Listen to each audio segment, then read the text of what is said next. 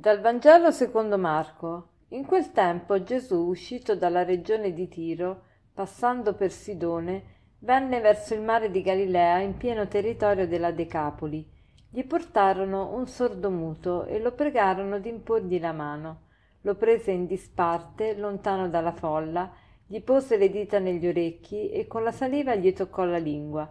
Guardando quindi verso il cielo, emise un sospiro e gli disse e fatà, cioè apriti, e subito gli si aprirono gli orecchi, si sciolse il nodo della sua lingua e parlava correttamente.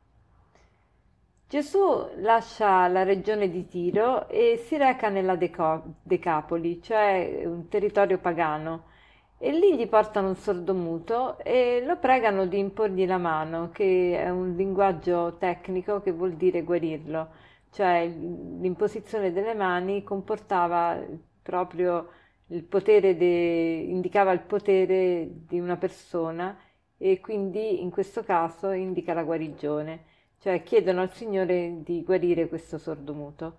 E gli ebrei consideravano i sordomuti delle persone insane di mente proprio perché il sordomuto non può esprimersi e non potendo esprimersi non si sa mai quello che capisce e quello che non capisce. Allora preferivano considerare le persone che non capivano niente. E, e per i pagani ancora peggio, il sordomuto era una persona che non aveva, eh, non aveva diritti civili. E per gli ebrei, oltretutto, il, il sordomuto era non solo non sano di mente, ma anche, come ogni malato, era un maledetto di Dio perché la malattia era segno della maledizione. E Gesù che fa? Prende in disparte questo quest'uomo perché? Perché vuole parlare di cuore a cuore e così vuole fare con ognuno di noi. Immaginiamoci di essere questo sordomuto che Gesù prende da parte, prende da parte appunto per avere una relazione più intima con lui. E, ehm, e Gesù, come a questo sordomuto l'ha voluto guarire, così vuole guarire noi. Anche noi siamo dei sordomuti. Quando?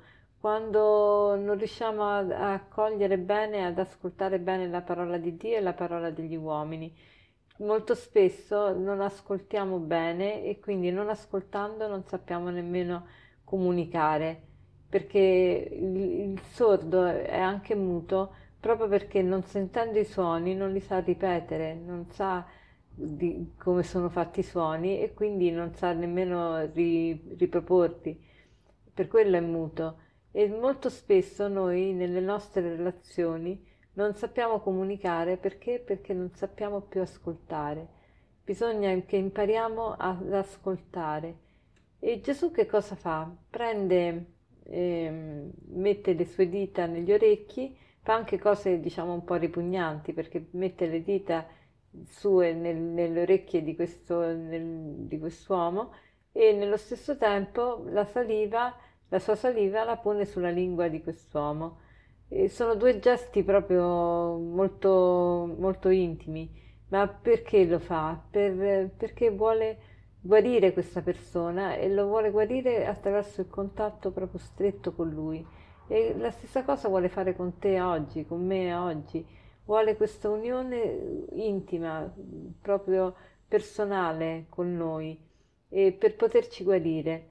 E, e quindi questo, se impariamo ad ascoltare il Signore che, che parla, saremo anche in grado di ascoltarci anche tra di noi.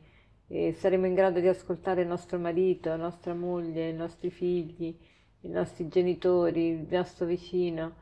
E mm, ringraziamo il Signore perché ogni giorno ci dà la possibilità di ascoltarlo e, e, e anche la possibilità quindi di guarirci nella comunicazione. E il proposito di oggi quale potrebbe essere? Potrebbe essere quello di, di ascoltare meglio le persone, e cioè quando le persone ci parlano, dare attenzione indivisa ascoltare con gli occhi, ascoltare con l'attenzione, con tutta la persona, ascoltare con l'intenzione veramente di dare eh, spazio all'altro e di essere genuinamente interessati all'altro. Magari trovassimo persone che ci ascoltano veramente, che sono interessate a noi, eh, al nostro cammino, alla nostra vita e quello che vogliamo per noi dobbiamo farlo noi per primi agli altri.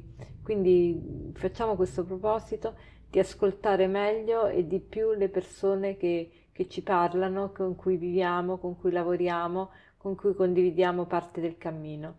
E per concludere vorrei citarvi un aforisma che dice così: Non essere amati è solo sfortuna, la vera disgrazia è non sapere amare. Non essere amati è solo una sfortuna, la vera disgrazia è non sapere amare. Buona giornata.